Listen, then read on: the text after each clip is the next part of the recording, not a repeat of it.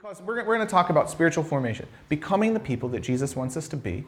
And I think when Jesus says in John chapter 10, verse 10, that um, in the New Living it says, The thief's purpose is to steal and kill and destroy, but my purpose is to give them a rich and satisfying life. Or if you read the NIV, it may say to have life and to have it to the full. Or one more time, if you want to go with the ESV, to have life and have it abundantly. That is what Jesus promises. And so we want to talk about that. Like, how do we bridge that gap? Because I think the lived reality for many of us, many of us who may even have been Christians for a very long time, is that when we read that passage, we feel a tension. Like, do you guys feel that tension that says, like, Jesus promises life to the full, and yet when I look at my life, and the way I experience my life, I'm not sure I'm experiencing life to the full. And so this is what we're going to talk about that and, and, kind of how can we go about beginning to resolve that, that tension. Now look, we live in a fallen, sinful world. I don't need to tell you that. You already know that. We are fallen and sinful people. I don't need to tell you that either. I don't think. You know, at least hopefully I don't have to tell you that. Um, I think we all we all feel that we know that. So, are we going to reach perfection in this life? Are we going to be Jesus in this life? Well, no, of course not. But it's about learning and living into this life to the full and the idea that maybe even possibly we could start to experience that even here on earth. You know, it, is one of those, like I said, I think we feel the tension of this we believe Jesus, but yet when we read this passage, I'm not sure we fully believe Jesus. We go, yeah, okay, yeah, Jesus' life to the full, but I mean, what does that really mean? You know, we start redefining what life to the full is or something because we want we want to match up our life experience with what Jesus says here, and and, and it becomes difficult. And so we're going to talk about this morning specifically. So this is kind of an introduction into the series about what we're doing. We're going to talk about this morning how we begin to set up rhythms of life or to cultivate a way of life that helps us to, to experience or to live into, or live from, I should say, live from the new life that Jesus promises. And so, if you're somebody who, who's living maybe with, with anxiety, you struggle with anxiety, you struggle with feeling rushed all the time, or you, you know, you wish you had more time for others, but you're kind of like, I don't have that, you know, like that you're, you're feeling that, that tension of going, you know, I just, I wish, um, you know, I had more time to read the Bible. You know, it's all great. I know I should read the Bible. I just don't have time to do it. Or, you know, I feel adrift. I feel like I'm just kind of floating through life.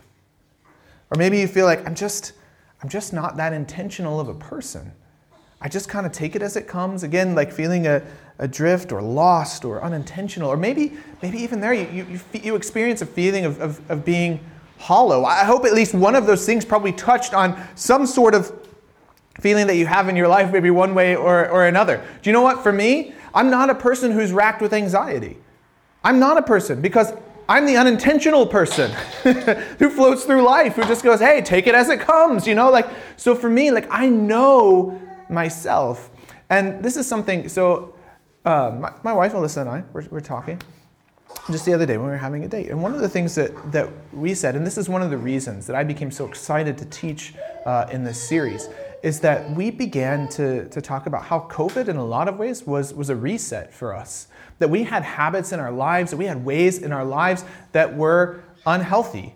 And look, I know there are quite a few of us in church that have small children, and they have a good way of disrupting your life. You know, that, I mean, that's just the reality. You know, I mean, like, you know, we're kind of, you know, it's, it's, and even there, as the kids get older, I'm finding it's new distractions and new disruptions. You know, whether it's the eight-year-old or the three-year-old, you know, like the, the disruptions are different, but they're still there. And so I could keep making excuses. And again, there are seasons of life, and there's, you know, there's grace. So I don't want this to come across like it's like this, like I don't know, this sort of like legalistic, you know, like, get your life in order, you know, like that sort of thing. I don't want to, like, I want you to hear my heart before we ever start this. As Alyssa and I have been making changes in our life to the way that we're going about our lives, I, I find I'm experiencing more of, I think, that life to the full that Jesus has an offer. As for me, like I live more intentionally, and even there, as I live more intentionally, maybe it takes some of the anxiety off my wife. You know, like I mean, things like that, where it's like the two of us coming together, working together on changing some of our habits, some of our rhythms of life, in many ways has led to us experiencing life. That doesn't mean our house isn't sometimes an insane asylum. It is. Okay? It is. Very much it is. And again, this is all a work in progress. I mean, we're figuring this out. So I'm not standing up here, you know, speaking down to you from the mountain as somebody who has this all figured out. I'm speaking to you as somebody who's beginning to experience the reality of like changing some habits and rhythms in my life to look like Jesus, how that big surprise is actually good for me. and so I, I want to be able to share that with you guys. And this was something that happened, uh, again, like, you know, I, I, I just finished up. I mean, you guys are probably sick of hearing it now. Many of you have been in church a while. Like, I just finished up my, my MA. Um, and through that, one of the things that really, this, this again was something that just came back and it just kept coming back something I just kept looking into and, and studying and kind of going like, where has this been my whole life? Why have I missed this? Like I've been a Christian since I was 17. Why have I missed this for so much of my life?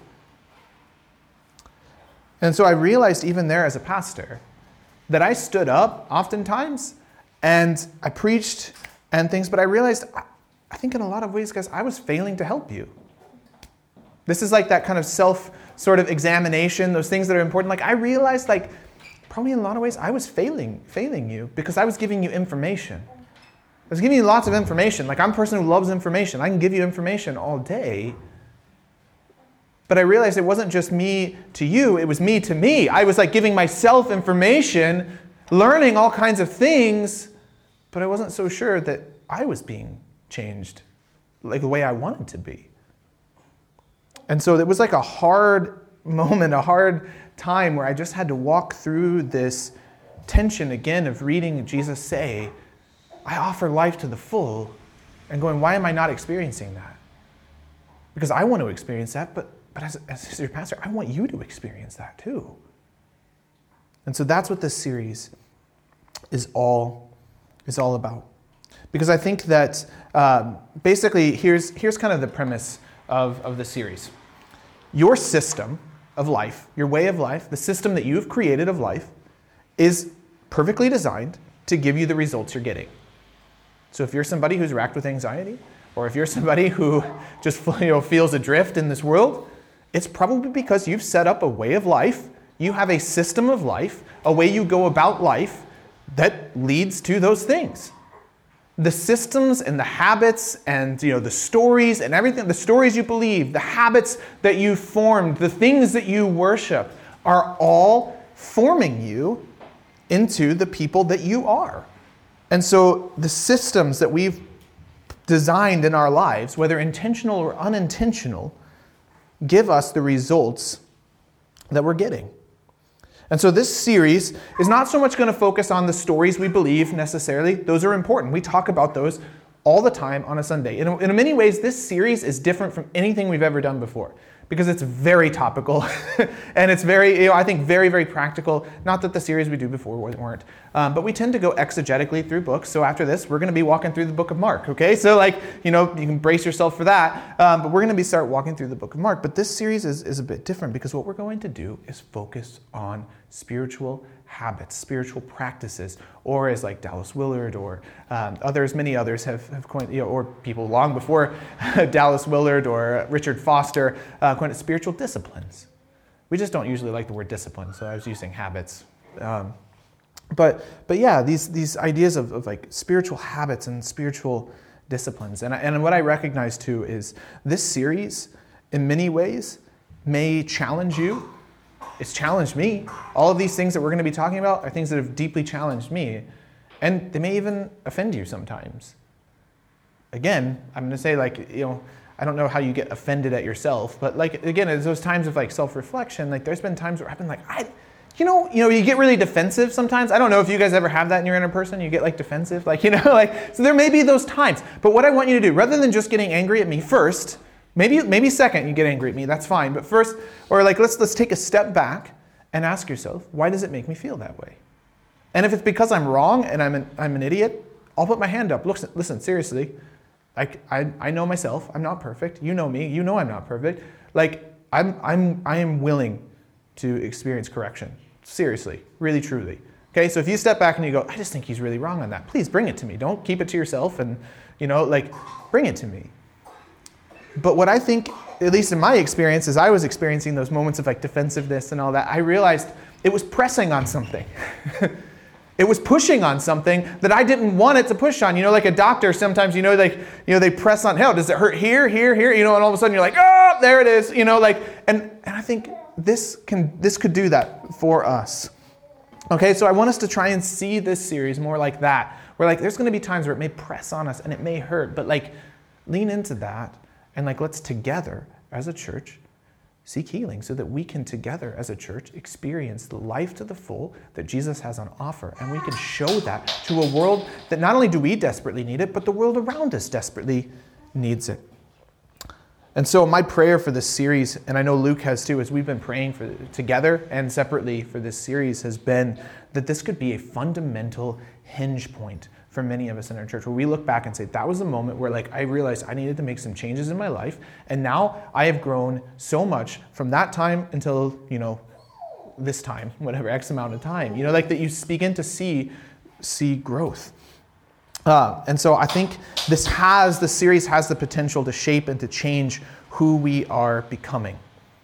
Okay but again i feel like i need to cycle back around to this as we begin this series is this salvation is a gift that you receive. Okay? Because we're going to talk a lot during this series about things that we can do. All right? And so this has to be at the forefront of our mind. You, you can't earn your salvation. You're not going to do it. You can't do it. There's no amount of good works or nice things or becoming a better person that you could do that would ever make you right with God. It is coming to Jesus and receiving the gift of salvation that He has given to us through His life, His death, and His resurrection. All right, so I just want to make sure as we start this, there's no confusion about that. We are saved by Jesus from our sin and our rebellion. And here's the thing into a life of obedience, into a life that I think looks like this knowing Jesus, becoming, uh, being with Jesus, being like Jesus, and doing the things that Jesus did. That's what we are saved into. And even there, I want to make clear I think obedience to Christ is also a gift. That ability comes from the Spirit. And so, everything, and we'll get to this, and especially next week too, everything that we're talking about flows. As we read John chapter 15, that's like a key text for this. Everything that we're talking about flows out of the vine. We live from the vine. Okay? We are the branches. We live from the vine. It is Jesus. It is the Spirit who, who nourishes us, who gives us the ability to live this life to the full. All right, got that out of the way. So here's the thing. I think first and foremost, Jesus, you know, in his famous passage, right, calls us to be what? Matthew chapter 28, verses 19 to 20, he calls us to be his disciples, right? Well, he calls us to go and make disciples, but I think that assumes that we are his disciples, right? And so in Matthew 28 19, uh, Jesus says, Go therefore and make disciples of all nations, baptizing them in the name of the Father, the Son, and the Holy Spirit. And verse 20, teaching them to observe or to obey, again, depending on your translation, all that I have commanded you. And behold, I am with you always to the end of the age. And this is one thing I think in the Great Commission that we miss. We talk a lot about the go part of it, and as you can hear from my accent, I have I've gone to another country. Okay, I, you know, um, so like you know, I get it. Like that's that's important. That's you know, that is important to go whether I'm you know whether I'm from here and I live here and this is where I minister. You know, like or I go to you know Timbuktu or wherever it may be. Like going, that's important. But here's where I think we've missed. He says, teaching them to do what? To obey. Now again, that's not necessarily connected to being initially, you know, initial like salvation, but once we are saved, what are we to do? We're to obey. And to obey who? Jesus. We're to obey Jesus. Dallas Willard actually calls this the great omission. He says that as churches, we've been really, really good at telling people, like, you need to be saved from your sins. This is great. But then we, like, neglect that whole part. Like, we're afraid, we're terrified of being labeled legalist, afraid of, like, you know, like, we want salvation to be by faith alone. We believe that. Hey, thumbs up on that. But we can't stop there, right? The problem is, is that we tend to stop there. And we don't go to them teaching them to obey. And so we need to we need to do them. So teaching obedience, I think, to Jesus' commands forms the heart of disciple making. As we read John 15, right? It was all about living from the vine, do what I do, love one another, right? It was, it was all of that kind of, um, when it comes to being a disciple, obedience is a key part of it. And so there's a problem then if we are not both encouraged to respond to God's saving gospel, but also not, we also need to be encouraged to live the life promised in Christ. So discipleship is not one or the other, it's, it's both, right? It's both elements together. That's discipleship. I am saved by grace through faith to live the life that Jesus has called me to live. So, what is a disciple then? right? Because that begs the question, right? When we read, go and make disciples, what is a disciple? Well, here's just, I think, uh, again, we're going to fly through this really, really quickly. Are we going to get into an in depth definition of disciple? No. But I think just a really good summarizing term that maybe is more helpful um, for, for many of us because we don't really talk about people being uh, disciples too much anymore. That's not like a word necessarily in the common vernacular, right? Instead, we use words like apprentice, right? So, like, I think a better way, not a better way, obviously it's not better than what Jesus said, but like a way that can be helpful for us to understand it is to think of a disciple as an apprentice. Now, I know at least one of you is doing an apprenticeship right now or an internship, right? And, and what is involved in an apprenticeship? What is involved in that? Well, you learn from somebody what they do, how to do it, right? And, and maybe even there, like, I, I don't know, in my mind, I just immediately think of like a blacksmith or something like that. You know, like you don't just walk in and like start forging horseshoes, right? No, you see how the guy who knows how to forge horseshoes does it, and then you say, How do you do that?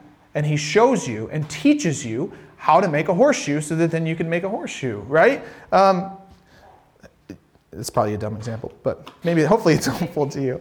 I don't know. I don't usually think of horseshoes. These are like, but uh, but here I am.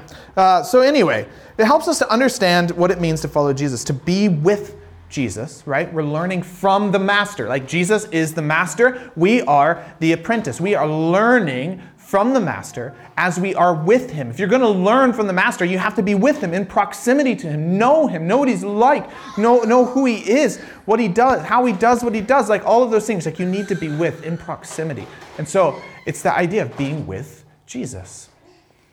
It's also that idea of being like the master, right? An apprenticeship. It's learning what they do and learning to do it yourself, and then going and doing what they did right? And so, so one of the things I realized in our church is that we lacked a clear path to discipleship. What does it mean to be a disciple? And I think those three phrases are really, really key. More than just adding a bunch of extra programs to our church, we want to help people, we want to help you be with Jesus, be like Jesus, and do what he did.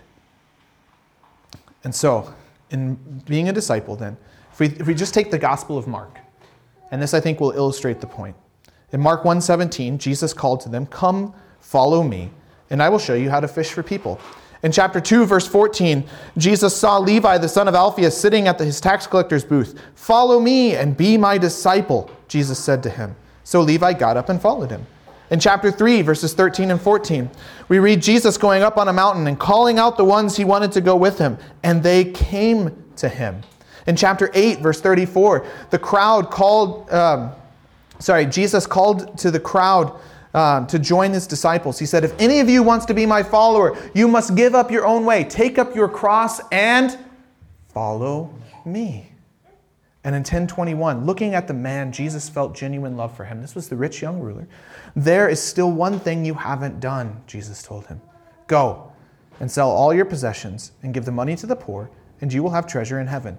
Then come, follow me being a follower of Jesus involves following him, not just with our brains, but with our whole body, with our heart, soul, mind, and strength, the very core of our being, everything. It's not just assenting to a set of beliefs, but it is a way of life. Jesus says in Matthew chapter 11, verse 29 to 30, Take my yoke upon you and learn from me, for I am gentle and lowly in heart and you will find rest for your souls. For my yoke is easy and my burden is light. We are then to take on the yoke of Jesus. What does that mean? Quick explanation. Okay, when people, what Jesus was at a very basic level, you know, a rabbi. He was called rabbi often, and he didn't say, no, no, I'm not a rabbi. You know, he, he accepted that. I'm a rabbi, right? And rabbi in Hebrew means teacher, or Aramaic means teacher. And often uh, a rabbi would invite people to take on their yoke, right? So, and what that meant was their way of life. Calling disciples, saying, come follow me, do what I do, be like me right? That's at a basic, you know, core what, what a rabbi would do. They would call some disciples and they would say, hey, come follow me, do what I do, be like me, get to know me, right? And so they would they would call and say, come take take my yoke because what does a yoke what does a yoke do i understand the irish you know we can confuse that here in ireland where everything is a yoke but right when we think about right but when we think about like a yoke in its very like literal sense right we think of like you know, like a team of horses or oxen or something like that with like, you know, or, or mules, whatever, with a, with a yoke on them, right? You have a pair of animals wearing a yoke. What does it do? Like it helps them to be able to pull together. It helps them to be, you know, you can direct them, you can guide them, and it helps them to be able to pull incredibly heavy things, right? Um, and so think of a yoke like that, and Jesus is inviting us, and he invites his disciples to take on his yoke. But his yoke is easy and his burden is light. And so, if we want to we want to take on that yoke of Jesus. Because unlike the yoke of this world, Jesus' yoke is easy and his burden is light. And so we must be intentional about cultivating a way of life that leads us to experience then that life to the full. So, how do I do this, right? I've talked a lot about it. How do I do this? How do I begin to experience that? Let's circle back around because I said your system is perfectly designed to give you the results that you're getting. So, let's ask the question then What is your system? And I think the reality is, for most of us, we go, I don't know. I mean, I just kind of I've got, you know, we have certain things in our calendars or in our diaries or whatever that we, we do that we know we're going to do. You know, I know I'm going to go to work. I know I'm going to come home from work, right? We have, but for most of us, we haven't intentionally, in any way, really, intentionally crafted a way of life, a, a regular life. And so, what we're going to talk about is what um, some of kind of the ancient fathers called a, a rule of life which rule comes from Latin regulara, which again, you can imagine we get our word regular. What it means is a regular life. What is your regular life? And let's be intentional about putting together a life that is regular, that makes sense, and that helps us to grow closer to Jesus. We all have this regular life, this, um, but we want to be intentional then about developing a way of life that leads us to experience the life of Jesus because the things that we do, and this is going to sound ridiculous. So you're going to be like, of course, the things that you do shape who you are. and you're kind of like, well, yeah, of course. Except we don't think about that, right? I mean, how many of us think about the things that we do right before bed? You know, they, they like people will say that the things that you do when you wake up and right before bed are two of the most fundamentally shaping things that you do during a day. How many of us think about that? As I'm binge watching Seinfeld on Netflix right now. Right? Like, how many of us ever think, like, I'm, I'm, I'm not thinking about that very well, about like, what is this doing to me as I go to sleep having just watched an episode of Seinfeld? Or, you know, there's a lot worse things. I mean, even though it's not, it's not great, but there's a lot of worse things I could watch on Netflix. You know, I don't know what you're watching. You know, like, you know, but like many of us, that's like kind of our nightly routine, isn't it? Throw on the television, maybe fall asleep while something's on, and then eventually go to bed. At least maybe some of us with children, that's kind of at least that's my maybe that's just me. Okay, that's that's like me and my wife. That's like our routine often.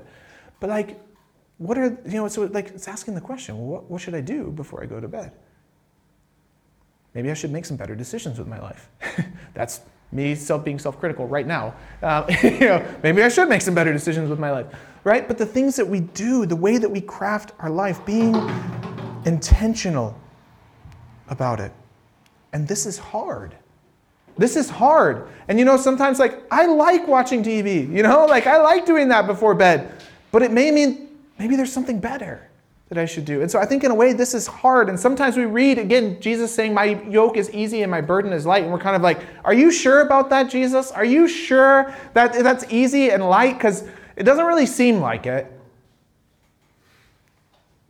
But I think it is. Like, and I think it's important then as we talk about this that we don't just talk about the cost of discipleship, right? They say like, well, it'll cost me Seinfeld in the evening or whatever it is I'm watching. Um, you know, it'll cost me my television show. I'm not saying it has to. Okay, that's just understand that. Like, you know what I mean? It may cost you something. You're like, well, you know, it's very costly, or, or even there. Maybe you've read Bonhoeffer's work, The Cost of Discipleship. Literally one of the greatest Christian books like I've ever read in my entire life. It's profound. It's life changing. If you haven't read it, read it. Okay, it's one of the, it pro, like a lot of people say it's like the greatest theological work of like the 20th century. Whether they're right or not, I don't know. I just know it's a really good book. Okay? But it's called The Cost of Discipleship because it does cost something. Right? Following Jesus does cost something. But here's the thing we don't normally talk about. The cost of non-discipleship.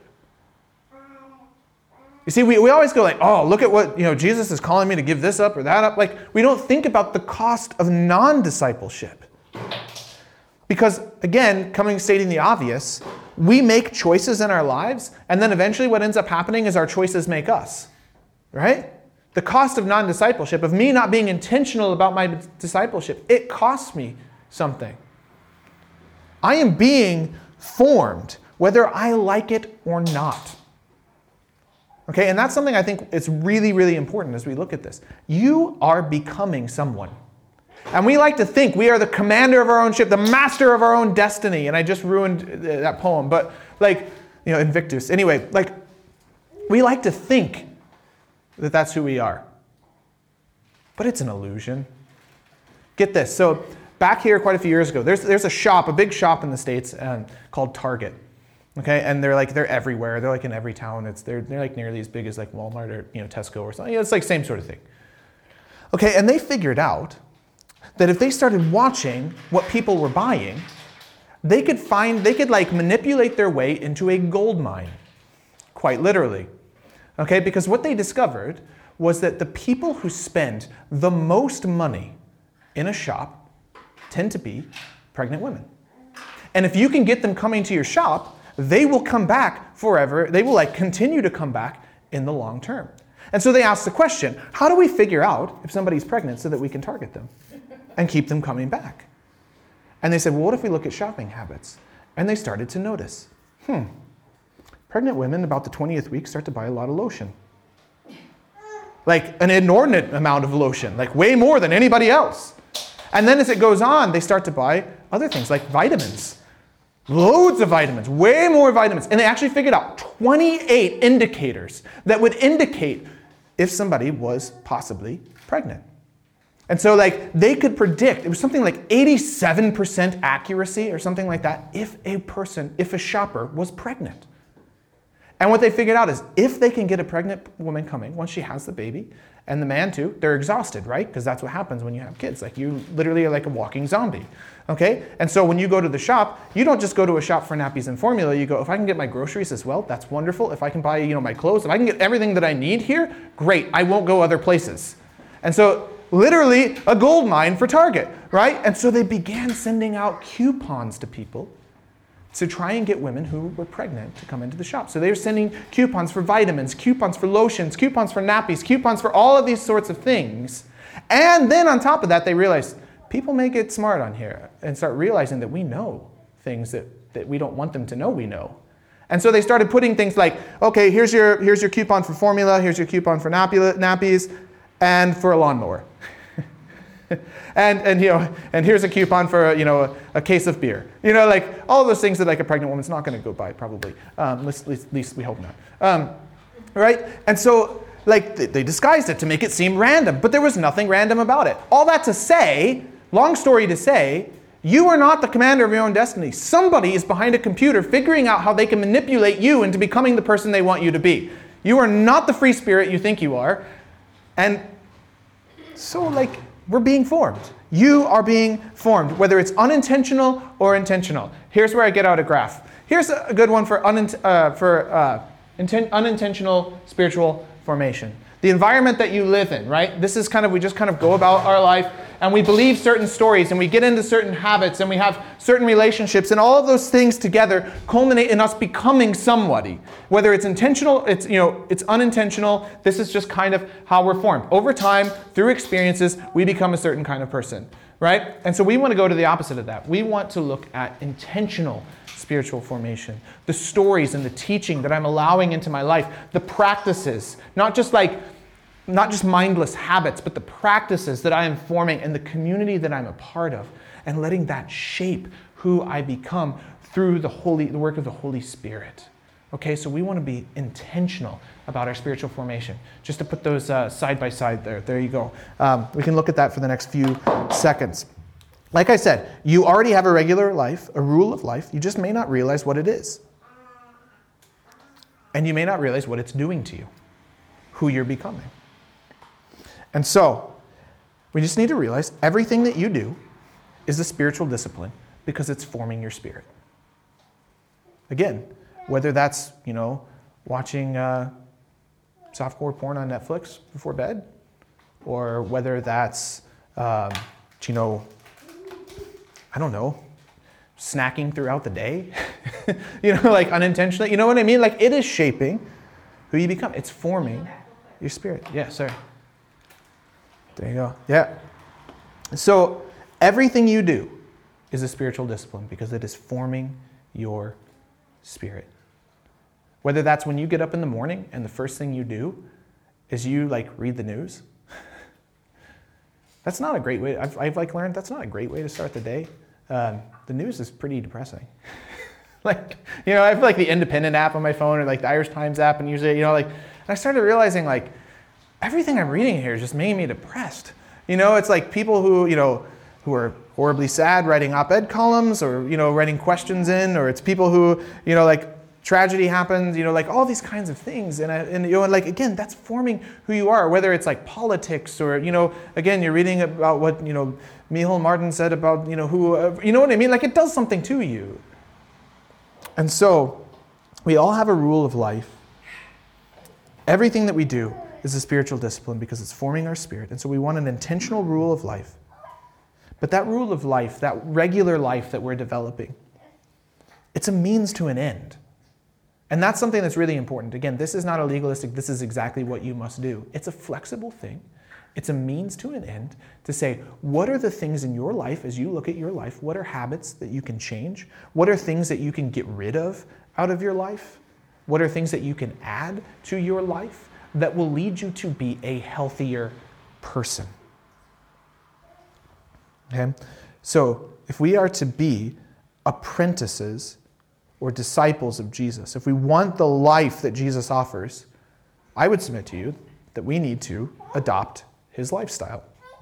John Mark Comer, in his book, The Ruthless Elimination of Hurry, uh, puts it this way The way of Jesus is just that a way of life that was a nice, concise way of, of putting it. So uh, he, gets the, he gets the quote there. Um, the way of Jesus is just that a way of life. And so here's where we get into, as we kind of get towards the end of this, is to say this. Wherever you're at right now, whether it's in a reasonably healthy spiritual place, or whether your spiritual life is an absolute disaster, here's what I, I want to encourage you it doesn't have to stay that way. Where you're at doesn't have to be where you stay. You can grow. You guys, like a year, you know, two years ago, my life was not a spiritual disaster area. I just realized it could be a lot better. Like, that's all it was. Again, you don't have to be a disaster to say, like, my life could be better. I could be living more uh, from the vine. I could be learning more from Jesus, being with Jesus and being like him and doing what he did. And so, I just want to encourage you guys. Where you are is not where you have to be. And so, how do I begin to cultivate this life? Here's the thing church, you're here, so I don't have, probably have to tell you that that's important. It is important. Community groups are really important. But here's the thing about those two things they're a bare minimum. You guys, church and community group, we like talk about those all the time. I just want to say it right now. Those are a bare minimum. And here's why I say it's a bare minimum. It's not because I want to look out at a huge crowd or something like that. You know, it's not because it like makes me feel better. Here's why it's important. Church and community group are bare minimums because we live in a world, again, Target is not the only one who is coming after you and trying to shape you into somebody right? Whether that's a left-leaning newspaper or a right-leaning newspaper, whether that's um, you know a, an Instagram, somebody you follow on Instagram, or an influencer, you know, a, you know, an unboxing video on YouTube. All of those things are trying to form you into somebody. Something as stupid as that is still trying to form you into somebody to get you to do what they want, right? And so honestly, like church and community group, that's like what, two hours? 15 minutes, depending on how long I preach, two hours and 15 minutes, you know, something like that a week. Is that really enough to counteract the amount of stuff that's thrown at us on a weekly basis? I'll just answer that for you. No, it's not. It's not. That's why I say it's, a, it's an absolute bare minimum because do you know what the thing is, too, why it's important? Is that we need to do things together. Change is always easier in a group. It's not easy to change on your own and by yourself, right? It's much easier to change with other people, to hold each other accountable, to do it together. And so taking control of your spiritual formation is important.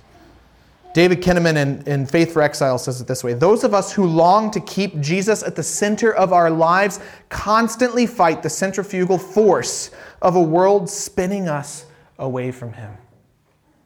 We feel that tension, that pressure. And so each Sunday, what we're going to do then is we're going to look at a container of our lives. Right? Because our lives, we have various containers, right? So, like the containers that we're going to be looking at specifically are abiding, our mind, our body, our relationships, our rest, our work, our money, gospel, hospitality. Some of you are already like, well, I can skip that week. No, I, like, uh, but no, like we're going to be looking at all of those things and asking, how do I and what do I pour into those containers so that I can live this life of being with Jesus, being like Jesus, and doing what he did. And so we're going to start said next week on that Sunday school thing, calling it. I don't. I hate calling it Sunday school because as a kid I never liked going to Sunday school because it meant I had to get up earlier. Um, I don't know. So for me at least, it holds like this like ugh Sunday school. Like we're going to be doing again the six week class, and what it's going to be is like saying like let's take everything we're talking about on a Sunday morning and let's start asking the questions how do I actually begin to apply it in our lives? And it's more of a conversational uh, thing. We're going to discuss that, work together on developing these new and healthier rhythms of life that we can do um, together. And so, again, we start where we are and not where you should be. That's always important. Um, I've always made that mistake when I've tried to take up running again, is not starting where I am, but starting where I should be. Um, and so, like, you know, I end up like running once and then feeling like death for like the next week, and then I just, you know, just kind of fall out of the habit, right? It's, it's the same, yeah. Like I mean, like, yeah. Thank you. I'm not the only one. You know, like, it is one of those like, you know, if, if you're a person like that who tends to just like, you know, I'm gonna just jump into this and go for it, right? Okay, stop, slow down. Like, let's start implementing this a little bit at a time, right? And maybe you're saying like, I don't have time. Do you know the average person spends two hours and 25 minutes on social media? Maybe you're like, I'm not the average person. Okay, what do you waste time doing? All right, we all find ways to waste time, right? Okay, but again, the average person, two hours and 25 minutes. I thought that was like incredible. Um, if you go back to 2008, by the way, that was like uh, it was like an hour, I think it was on, on social media a day. Um, so so yeah, um, you do have time, but part of it is is also not just adding things to your life, and I already mentioned this, but taking things away, and that's important because many of us, we are busy. That's a legitimate thing. We're busy. Depending on the season of life we're in, depending on our job, depending on all those things, we're busy. And so this isn't just an exercise of going, oh my gosh, like what more am I going to pile on myself right now? You know, like, because I feel like that, that, that can be what this exercise feels like. That's not what this is. It's also asking the question, what should I take away? Okay? And so we shape, here's what I'll say Habits and stories shape who we become because they shape our desires. All right, and this is the final, final example. So I have a friend, and she is, uh, she's a doctor, and one of the things that she, she specialized in is helping people who have who are severely obese, like morbidly obese. Right? So and and because what typically happens for those people is they, you know, they get some sort of surgery or they get prescribed a medicine or something like that. And she kind of said, I, I don't think that's right. Because I don't think it gets down into the deepest issues of why the person has become the way they are. And so we need to start actually treating the person, not just throwing medicine at them, not just giving them some sort of surgery or whatever, but like let's actually treat the person. And so she works with people, again, who struggle with obesity. And one of the things that she said is that changing one habit, and this is why I say start, don't start where you should be, start where you are. Changing one habit can be the catalyst for a complete life change for a person. So she said, like, you know, one of the things she might do is say, hey, look, you pass by a McDonald's every single day on your way home from work. What would happen if you didn't stop at McDonald's? Let's change that habit. Stop at going to McDonald's. And because, again, you're dealing with people who are very overweight, a month later, they come back to see her, and she's like, how's it going? I haven't eaten McDonald's. Okay, how you doing? I've lost 30 pounds. One change can make an enormous difference and set us set things into, mo- into motion like not eating at mcdonald's or for maybe for us cutting out one bad spiritual habit and replacing it maybe even with a good one like let's just start there and like see what happens you start to feel the results to experience the results and one of the things that kate said was like think of broccoli right People tell you you should eat broccoli. It's good for you. It's healthy, right? Many of us hate broccoli. Maybe some of you love broccoli. I'm kind of like me with broccoli. Okay? Like I can eat it. I know it's good for me. So okay, fine. Right? Maybe you're like a person broccoli is the worst thing in the world. You've been told your whole life it's good for you. All right? And so you, then you go, "Fine, I'll just eat some soup with broccoli." You take a bite of broccoli and you go, "I feel the same." I think many of us do that with spiritual habits, right? Or with like with, the, with our spiritual life. We go, "Oh, I'm supposed to read my Bible. It's going to be good for me." I read my Bible one day and it don't feel any different. Feels the same. Okay, think of it like broccoli. Again, it's something we should. Okay, if you hate broccoli, don't think, don't hate the Bible. That's not what I'm saying. Let, see my correlation here. All right. This is where, where I'm going at with, with this. Sometimes my brain uh, doesn't move as fast as my mouth. Um, here's where I'm going with this. In the long, in the moment, broccoli does nothing to you, but in the long term, it's changing your life. You may not feel any different the moment you eat broccoli, but it's, it's good for you. It's literally like superfood, you know? It's like it is doing something to you, even though you don't see it. And I think the spiritual habits, many of them are like that. You'll start them, and at first they'll be difficult, and you'll be like, why am I even doing this? Like, right? We'll talk about fasting, and you're like, no way, what's the point? This is dumb. But then, like, you realize later as you keep doing it, you're like, actually, I think it is doing something to me. It is doing something. And it's that long term thing, looking at it with the long term goal, not just the short term, I don't feel any different right now immediately, but saying in the long term. All right, now, I'm about ready to stop talking. But here's, here's what I'm going to say. At the end, I'm going to put up some book recommendations if you guys are interested, if that's like a thing you enjoy. So at the very end of the service, after all the songs, um, I'll put up some book recommendations, just like five of them. I could give you a lot more, but I just put up uh, five, five book recommendations. Um, if you're a reader and you want to follow um, kind of in this path some books that I found really helpful and one that my wife has found really helpful that I haven't read yet, um, but I trust her judgment. So, um, and she married me, so yeah. Maybe you're going like, I'll avoid that book. No, um, no. So, okay. I just want to finish by saying this. With this spiritual formation, with our lives with Christ, the beginning, the middle, and the end is Jesus. The goal is Jesus.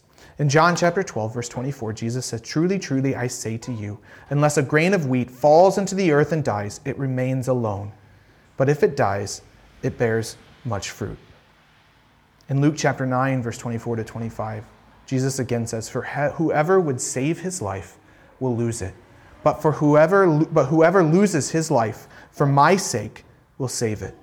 For what does it profit a man if he gains the whole world and loses or forfeits himself? So many of us are chasing after things in this world, and what we don't realize is the true prize is Jesus. And the one who will bring us to that prize is Jesus. The beginning, the middle, and the end is Jesus, and he is worth giving up everything for. The secret to finding life is giving it to Jesus and coming to know and to obey the Master. Remain in me, Jesus says, and I will remain in you. For a branch cannot produce fruit if it's severed from the vine, and you cannot be fruitful unless you remain in me. Some of your translations may say abide, and that's because the word there in the Greek is this idea of making your dwelling or your home in. And that's what we are to do. We live from the vine. And as we take communion, come to a time of, of communion, we take communion. We celebrate the vine and how we've been grafted in as branches in that vine. Jesus offers us his easy yoke. He offers life and life to the full. And as we come to the Lord's table, as we come to communion, we taste and we see that the Lord is good. Will you pray with me? Our Heavenly Father,